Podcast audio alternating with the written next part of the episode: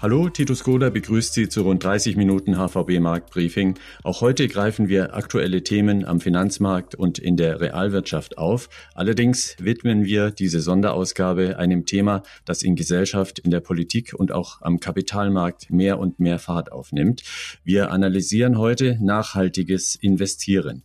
Ein Anlagestil, der beides verbinden möchte, gesellschaftlich Gutes und Erwünschtes zu bewirken, dabei aber auch Rendite zu erzielen. Wir sprechen über ESG-Anlagen, grüne Anleihen, Impact Investing und vieles mehr. Und wir haben dazu zwei erfahrene Experten im Gespräch. Wie gewohnt ist Philipp Gistakis mit dabei als Chefanlagestratege der Hypovereinsbank. Mit ihm haben wir schon in den vergangenen Ausgaben über Nachhaltigkeit gesprochen. Hallo Philipp. Hallo, ich grüße euch aus München. Und heute ebenfalls mit von der Partie ist Matthias Dax. Er schreibt sich tatsächlich wie der deutsche Aktienindex. Er ist aber Kreditanalyst für Nachhaltigkeitsthemen der HVB. Auch er ein Spezialist mit langer Erfahrung beim Thema nachhaltiges Investieren. Grüß dich, Matthias. Hallo zusammen, schöne Grüße von Chiemsee.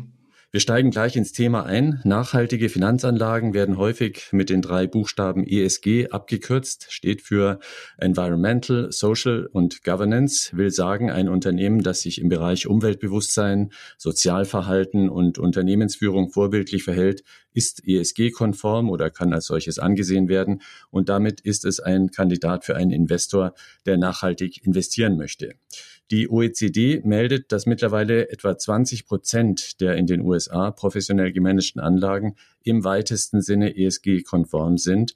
Philipp, zuweilen hört man ja immer noch mit einer Aktienanlage Gutes zu bewirken und auch gute Rendite dabei zu erzielen, das geht gar nicht. Ist das deiner Meinung nach ein Trugschluss? Ja, ich denke schon, dass das ein Trugschluss ist. Wir hatten ja vor vier Wochen schon mal über das Thema ein bisschen gesprochen. Da habe ich auch Daten dazu gezeigt. Gucken wir die uns nochmal an. Da ist hier auf meinem ersten Slide auf der linken Seite ein breiter europäischer Aktienindex der MSCI Europe dargestellt und dazu der entsprechende Nachhaltigkeitsindex SRI, Socially Responsible Investments, also ein nach bestimmten ESG-Kriterien gefilterter Index. Und was man sieht, ist in dieser Zeitreihe, dass der nachhaltige Index den klassischen Index eigentlich kumuliert über diese Periode von etwas mehr als fünf Jahren outperformt. Und das übrigens nicht nur über die lange Frist, sondern auch während der Corona-Pandemie war das der Fall. Das haben wir auch vor vier Wochen schon mal gezeigt. Hier nochmal eine abgedatete Version, startend auf der rechten Seite vom 1. Januar 2020, also kurz bevor die Pandemie losgegangen ist. Und was man da zusätzlich dazu gemalt haben, ist die relative Performance dieser beiden Indizes. Und man sieht, dass in der Krise, gerade in der Absturzbewegung der Märkte, sich die nachhaltigen Strategien deutlich besser gehalten haben und dann bis auf einen, sag ich mal, Outperformance, relative Performance von etwa sieben Prozent Outperformance sich hier entwickelt haben. Und dann ab Herbst hat sich dann diese Outperformance wieder ein bisschen zurückentwickelt. Da kommen wir später auch nochmal drauf. Das ist ganz bestimmten Sektorthemen, nämlich insbesondere der Entwicklung des Ölpreises hier geschuldet, hat sich das dargestellt. Aber in den letzten Wochen sieht man, dass die Outperformance der nachhaltigen Strategien wieder zunimmt. Also das heißt, man kann tatsächlich etwas Positives bewirken mit Investments und dabei auch eine vernünftige Rendite erzielen. Mhm. Wenn man nun die Lebensgrundlagen, Böden, Ozeane, Klima, Rohstoffe und so weiter schont, wenn man Gewerkschaften zulässt, Kinderarbeit nicht zulässt. All das ist ESG, also all das ist eben nachhaltig und als solches kategorisiert. Mal ganz grundsätzlich gefragt, wie geht nachhaltiges Portfolio-Management? Woran orientiert euch da? Ja, im Prinzip gibt es ein paar Bausteine, die hier beim nachhaltigen Portfolio-Management eine Rolle spielen. Drei wesentliche Bausteine habe ich hier mal rausgegriffen. Der erste Baustein ganz klassisch sind so Negativkriterien beziehungsweise Ausschlüsse. Da geht es also um so Themen wie, dass man bei Unternehmen kontroverse Geschäftsfelder identifiziert oder kontroverse Geschäftspraktiken. Was sind kontroverse Geschäftsfelder? Da gibt es zum einen welche, bei denen das relativ klar ist, um was es geht. Also zum Beispiel das Thema kontroverse Waffen, Streubomben, biologische, chemische Kampfstoffe oder auch Atomwaffen.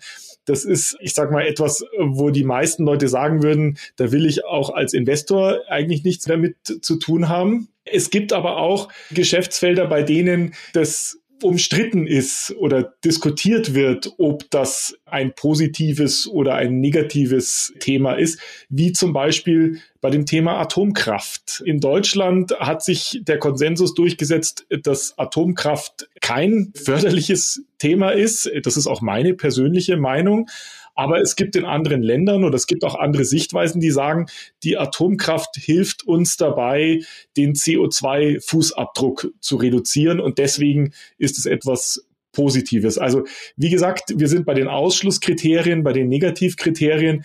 Das ist der erste Schritt. Man schließt kontroverse Geschäftsfelder aus oder auch kontroverse Geschäftspraktiken. Auch da gibt es solche, bei denen es klar ist oder ich sage mal ein relativ hoher Konsensus ist, wie zum Beispiel Kinderarbeit. Ja, also das sind so Dinge, die möchten die meisten Investoren in ihrem Investmentportfolio gerne ausgeschlossen haben. Und das ist die erste Stufe. Die zweite Stufe nach den Negativkriterien sind dann die Positivkriterien. Also Typischerweise geht man so vor, dass man ein Basis, ein grundlegendes Aktienuniversum oder Unternehmensuniversum hat. Das filtert man. Man schließt also Unternehmen aus und in dem dann gefilterten Universum sucht man sich dann nach Positivkriterien einzelne Anlagen raus. Das nennt man dann unter anderem Best in Class. Also die Unternehmen, die den besten Kompromiss darstellen zwischen ökologischen Kriterien und ökonomischen Kriterien. Und ein drittes wichtiges Thema ist dann das sogenannte Impact Investing. Wenn ich also wirklich dezidiert auf einzelne Themen gehe, auf Unternehmen gehe, die hier eine Verbesserung darstellen wollen. Also so ganz klassisch zum Beispiel Windparks oder aber auch ein Unternehmen, das zum Beispiel eine Maschine entwickelt, mit der die Meere von Plastikmüll befreit werden können. Das wären dann so Themen, die dezidiert um den Impuls, um einen Impact beim Investieren einen positiven Impact hier noch zu erzielen. Mhm. Der Kapitalmarkt, insbesondere der Aktienmarkt, über den wir ja gerade sprechen, erfüllt eine zentrale Funktion beim Umbau der Gesellschaft hin zu mehr Nachhaltigkeit. Also etwa, wenn wir daran denken, dass wir das Zwei-Grad-Ziel des Pariser Klimaabkommens ansteuern wollen. Aber ginge das deiner Meinung nach nicht auch über den Staat, der einfach entsprechende gesetzliche Maßnahmen erlässt? Warum ist der Kapitalmarkt hier so wichtig? Etwas, was wir ja im aktuellen Kapitalmarktumfeld sehen, also Unterstützungsprogramme, das Next Generation EU-Programm hat ja eine ganz klare Ausrichtung auf nachhaltige Wirtschaft. Aber das reicht alleine nicht. Der Staat kann nicht alleine der einzige Impulsgeber diesbezüglich. Und an dieser Stelle muss man sich mal die Wirkungskanäle von diesen ESG-Investmentstrategien auf die Umwelt und auf die Gesellschaft anschauen. Das wichtige Stichwort dabei ist die Transformation unserer Gesellschaft hin zu Nachhaltigkeit. Und dabei kommen den Finanzmärkten eine zentrale Rolle als sozusagen Transmissions Riemen bei dieser Transformation zu. Und es geht hier um zwei wesentliche Themen. Einmal um das Verhalten von Unternehmen, aber auch von uns Einzelnen zu ändern. Und dazu müssen entsprechende Anreize gesetzt werden. Also man möchte sozusagen positives, erwünschtes Verhalten fördern und nicht erwünschtes Verhalten sanktionieren. Das ist die eine Seite. Und die andere Seite, das ist das, was hinter deiner Frage steht. Wir brauchen aber natürlich auch technologische Innovationen, energieeffizientere Maschinen, Ideen, wie man sozusagen dem Müllberg Herr werden kann, aber auch grüne Energieförderung etc. Dafür brauchen wir Innovationen und diese Innovationen, die müssen finanziert werden. Also dem Kapitalmarkt kommt sozusagen zwei Funktionen zu. Einmal Anreize setzen und dann Finanzierung bereitstellen. Und bei den Anreize setzen ist das so, dass wenn wir jetzt als Anleger bestimmte Aktien oder auch Anleihen von Unternehmen kaufen, dann verbessern wir die Kapitalkosten dieser Unternehmen. Die können sich besser und günstiger dadurch finanzieren. Beziehungsweise wenn wir die von Unternehmen, die sich nicht nach ESG-Kriterien verhalten, von Unternehmen solche Aktien verkaufen beziehungsweise nicht kaufen, dann verschlechtern sich die Kapitalkosten für diese Unternehmen. Und vielleicht, und das ist immer so eine Kritik, naja, das bringt ja aber nichts, wenn ihr das tut. Natürlich bei einem einzelnen Unternehmen kann man sich schon die Frage stellen, gibt das jetzt einen ausreichenden Anreiz, das Verhalten zu ändern? Wichtig ist aber, auf makroökonomischer Ebene spielen solche Dinge durchaus eine große Rolle. Man sollte sich nur eins mal vorstellen. Also wenn wir mit dem Andreas zum Beispiel über Geldpolitik sprechen, dann sprechen wir darüber, dass die Zentralbank die Zinsen um 25 Basispunkte, also ein Viertel Prozentpunkt anhebt oder senkt. Das ist eigentlich wenig. Ein einzelnes Projekt wird sich nicht in der Rentabilität massiv verändern, wenn so ein Zinsschritt nach oben oder nach unten implementiert wird. Aber in der Summe über alle sozusagen wirtschaftlichen Akteure hinweg spielt das dann schon eine Rolle. Und deswegen spielen solche Anreize durchaus eine eine Rolle und können eben auch dazu führen, dass Unternehmen ihr Verhalten entsprechend ändern. Mhm. Wenn ihr einen nachhaltigen Fonds für euer Portfolio aussucht oder auch äh, einen Einzelwert, braucht ihr vergleichbare Maßstäbe, ist klar. Ihr müsst sagen können, Unternehmen A qualifiziert sich und Firma B qualifiziert sich eben nicht aus diesen und jenen Gründen. Wie verhindert ihr, dass es dabei zu Greenwashing kommt. Also dass man nur grün draufschreibt, aber in der Aktie ist eigentlich gar kein Grün drin. Wie entwickelt ihr da harte Auswahlmaßstäbe? Also es geht darum, die Kriterien richtig zu setzen. Und da gibt es Ratingagenturen, die hier entsprechende Dienstleistungen zur Verfügung stellen. Man arbeitet also mit solchen Dienstleistern, mit solchen Ratingagenturen die die Unternehmensbilanzen und auch das Geschäftsgebaren der Unternehmen analysieren und hier einen Einblick geben, wie das so läuft. Und dann muss man eben Kriterien entwickeln, indem man bestimmte Unternehmen ausschließt von der Investmentstrategie, beziehungsweise andere Unternehmen mit einschließt. Und da kommt etwas rein, was natürlich auch immer wieder im Sinne von, wie du es angesprochen hast, Greenwashing eine Rolle spielt denn zum Teil sind hier die Fragestellungen durchaus ambivalent. Ein wichtiges Thema, das immer wieder eine Rolle spielt bei diesem Thema Nachhaltigkeit, ist ja Energie. Ich habe das eingangs schon angesprochen und wir hatten es vor vier Wochen auch schon mal dargestellt. Ein wesentlicher Unterschied zwischen den nachhaltigen Indizes und den klassischen Indizes ist zum Beispiel der Energiesektor. Der spielt in den nachhaltigen Strategien eine deutlich geringere Rolle. So, woher kommt jetzt diese Ambivalenz? Wenn jetzt ein Unternehmen das typischerweise aus einem, sage ich jetzt mal, schmutzigen Sektor, wie zum Beispiel der Kohleindustrie kommt, aber ein Projekt angehen möchte, dass eben diese Industrie etwas sauberer wird, ist das dann etwas, was unterstützenswert ist oder was nicht unterstützenswert ist. Also hilft man damit, sozusagen die Welt etwas besser zu machen oder hilft man damit, ein Unternehmen, das sich eigentlich in einer nicht erwünschten Industrie befindet, damit sozusagen zu halten. Und diese Ambivalenz, die ist durchaus schwierig zu beantworten und hat viel damit zu tun, was eben die persönliche Einschätzung oder auch die Einschätzung der Anlagestrategie angeht. Und da hilft es nichts, da muss man ins Detail gehen, das muss man sich im Detail anschauen und muss dann als Portfolio-Manager eine Entscheidung treffen, kann ich das mitgehen oder ist das etwas, was ich nicht mitgehen kann? Also wie gesagt, im Detail können die Fragen sehr schnell sehr komplex werden. Was ist nachhaltig, was ist nicht nachhaltig? Und deswegen ergibt sich daraus auch ein sehr hoher Beratungsbedarf für die Anleger, für unsere Kunden in solchen Strategien. Und um diesem Beratungsbedarf gerecht werden, braucht es auch eine fundierte Ausbildung der Berater in ESG und Nachhaltigkeitsthemen. Und deswegen leisten wir uns für unsere Berater eine spezielle Schulung an der European Business School, in denen wir unsere Berater in Nachhaltigkeitsfragen zu Sustainable Finance Experts trainieren. Mhm. Jetzt haben wir schon gesehen, dass die nachhaltigen Anlagen den breiten Markt outperformed haben, in der Wertentwicklung also überboten haben. Da spielt auch eine Rolle, wie stark nachhaltige Unternehmenssektoren in den entsprechenden Indizes gewichtet sind. Wir haben das hier mal dargestellt. Erklär mal ganz kurz, was wir dazu wissen müssen. Die Gewichte, die unterscheiden sich durchaus, übrigens interessanterweise nicht so stark. Also die Balken in den einzelnen Gewichten, die unterscheiden sich ein bisschen, aber nicht substanziell. In einigen Sektoren sind nachhaltige Strategien sozusagen stärker vertreten oder einige Sektoren sind in nachhaltigen Strategien stärker vertreten, wie zum Beispiel die Gesundheitsbranche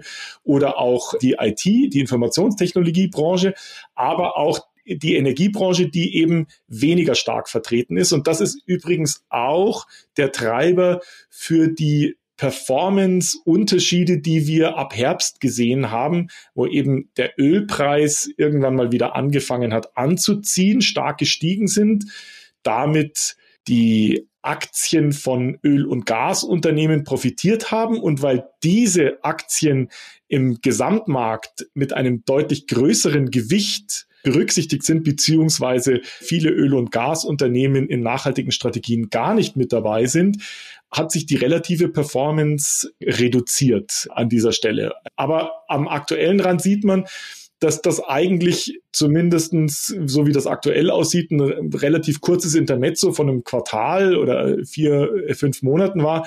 Mittlerweile sind die nachhaltigen Strategien schon wieder sozusagen, sie auf dem aufsteigenden Ast relativ gesehen. Übrigens ein wichtiger Punkt noch, Titus, an dieser Stelle.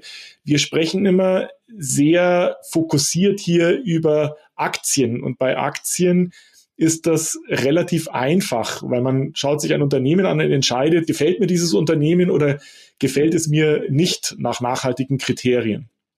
Wenn wir zu Anleihen kommen, ist das Ganze viel komplizierter. Da spielt dann diese Ambivalenz, von der ich gesprochen habe, tatsächlich eine zentrale Rolle. Denn es kann ja durchaus sein, dass ein Unternehmen, das sich eben, wie gesagt, in einem schmutzigen Sektor befindet, mit einer Anleihe ein nachhaltiges Projekt finanzieren will. Das heißt, bei Anleihen geht es nicht nur darum, dass man sich anschaut, was macht denn das Unternehmen, sondern auch, wofür sind denn die Mittel da, die ich jetzt in Form dieser Anleihe, diesen Kredits, also dieses Fremdkapitals zur Verfügung stelle. Also die Mittelverwendung spielt bei Anleihen eine sehr viel größere Rolle natürlich als bei Aktien. Nur um die Ambivalenz und die Komplexität des Ganzen nochmal zu verdeutlichen und dass die Linie nicht immer so klar gezogen werden kann. Im letzten Jahr sind vermehrt Flughäfen an den Markt herangetreten und haben grüne Anleihen emittiert. Flughäfen sind jetzt klassischerweise nicht das erste, an das man im Zusammenhang mit Nachhaltigkeit denkt. Aber was haben diese Emittenten gemacht? Die Erlöse aus der Anleihe wurden zur Modernisierung der Flughafengebäude und der technischen Ausstattung wie Rolltreppen, Gepäckbänder, Beleuchtung des Flughafengeländes etc. verwendet. Das ermöglicht die Einsparung von enorm viel Energiebedarf und CO2-Ausstoß. Allerdings kam von manchen ESG-Investoren die Kritik, dass somit womöglich die Kapazität des Flughafens steigt, was wiederum zu mehr Starts und Landungen und damit einhergehend zu erhöhtem CO2-Ausstoß führt. Und somit wäre die Einsparung am Boden wieder verpufft oder der Gesamtausstoß sogar höher. Aber ist wirklich der Flughafen für den CO2-Ausstoß der Flugzeuge verantwortlich oder sind es die Airlines oder die Flugzeughersteller? Und warum sollte ein Flughafen nicht grüne Anleihen emittieren, um den Energiebedarf am Boden auf ein Minimum zu reduzieren? Also hier sieht man, wie komplex das Ganze werden kann und dass nicht immer pauschal gesagt werden kann, was denn grün ist und was nicht. Und hier werden die Meinungen auch weiterhin auseinandergehen und im Einzelfall unterschiedlich beurteilt werden. Wir haben bisher über nachhaltige Aktien gesprochen, also über Eigenkapital. Der nachhaltige Umbau der Gesellschaft und der Wirtschaft braucht aber natürlich auch jede Menge Fremdkapital, Finanzierungsquellen, die etwa über Anleihen erschlossen werden. Wenn zum Beispiel eine Gemeinde ein Radwegenetz ausbauen möchte, müssen dazu Mittel beschafft werden. Wenn ein Unternehmen ein neues Wassersparsystem einführen möchte, müssen Mittel investiert werden. Dafür gibt es nachhaltige Finanzierungsinstrumente, zum Beispiel in Form von grünen Anleihen. Matthias, wir sehen hier, dass wir vier Typen unterscheiden müssen. Für uns mal hier ganz kurz erklärt das Wichtigste. Was muss ich über die vier nachhaltigen Anleihearten wissen? Grundsätzlich gibt es vier verschiedene große Anleihearten.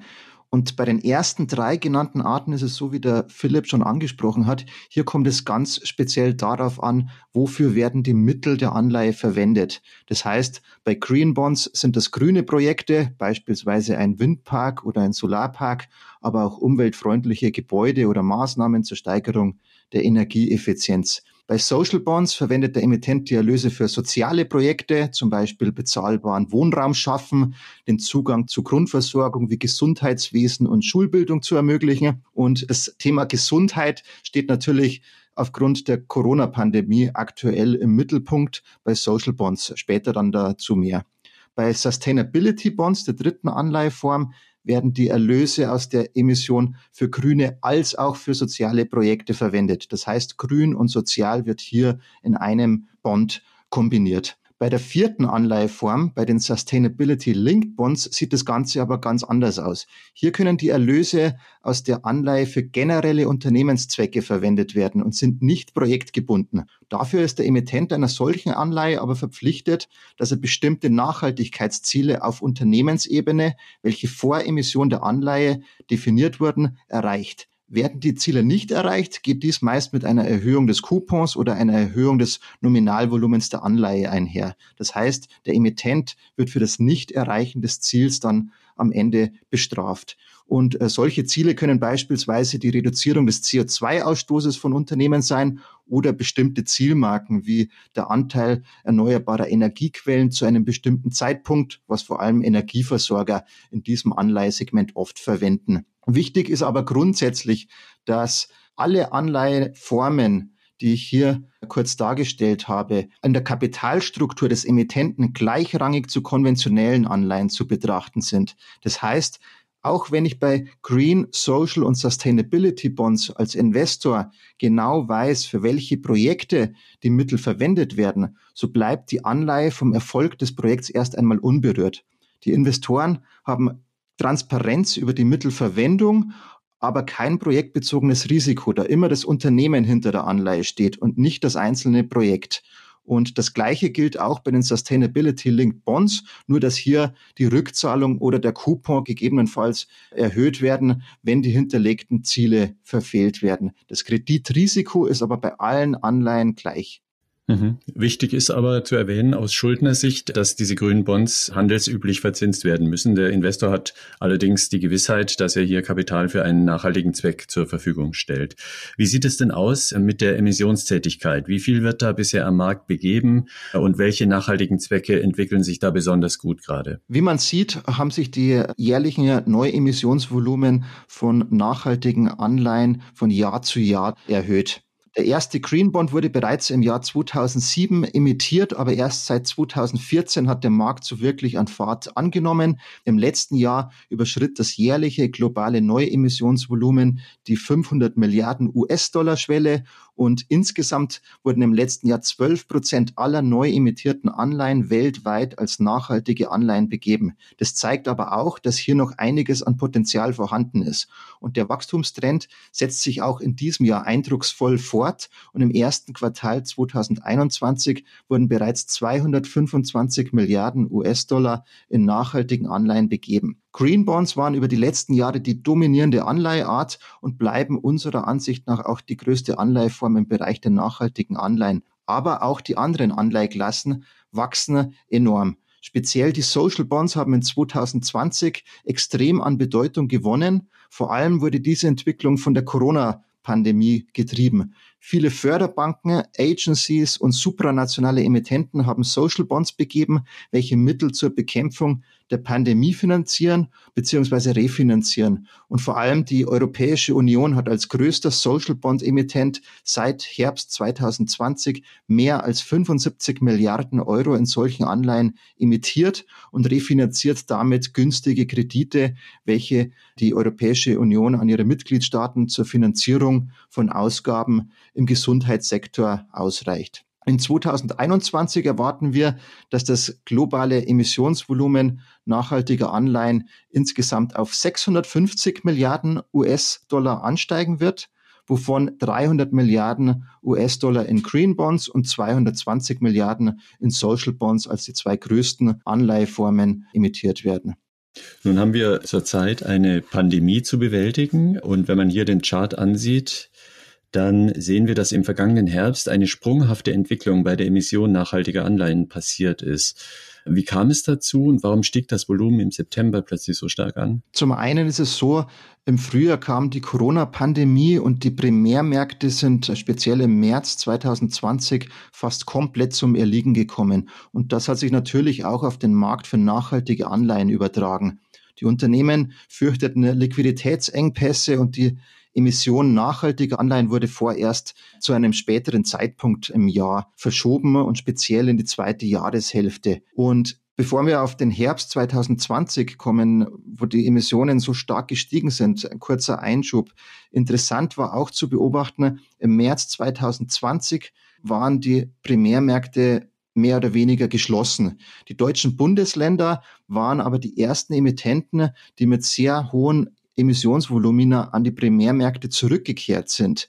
Und diese Anleihen, die dort emittiert wurden, waren ganz normale konventionelle Anleihen ohne ein bestimmtes ESG-Label. Trotzdem haben einige institutionelle ESG-Investoren diese Anleihen ganz bewusst aus Nachhaltigkeits Aspekten gezeichnet, da es ihrer Ansicht nach trotz eines fehlenden Labels ganz klar Anleihen sind, die für soziale Zwecke verwendet werden. Die Emissionen oder die Anleihen, die hier emittiert wurden von den deutschen Bundesländern, wurden nämlich ausschließlich dafür verwendet, die Corona-Hilfspakete, welche die Bundesländer auf Länderebene etabliert haben, zu verwenden bzw. zu finanzieren. Und somit haben hier die Investoren nicht nur auf die Labels geachtet der Bonds, sondern sich auch andersweitig umgesehen und genau geschaut, was machen denn die Emittenten mit den Emissionserlösen der Anleihen. Und im Herbst 2020 ist der Markt dann förmlich explodiert. Das ist zum einen darauf zurückzuführen,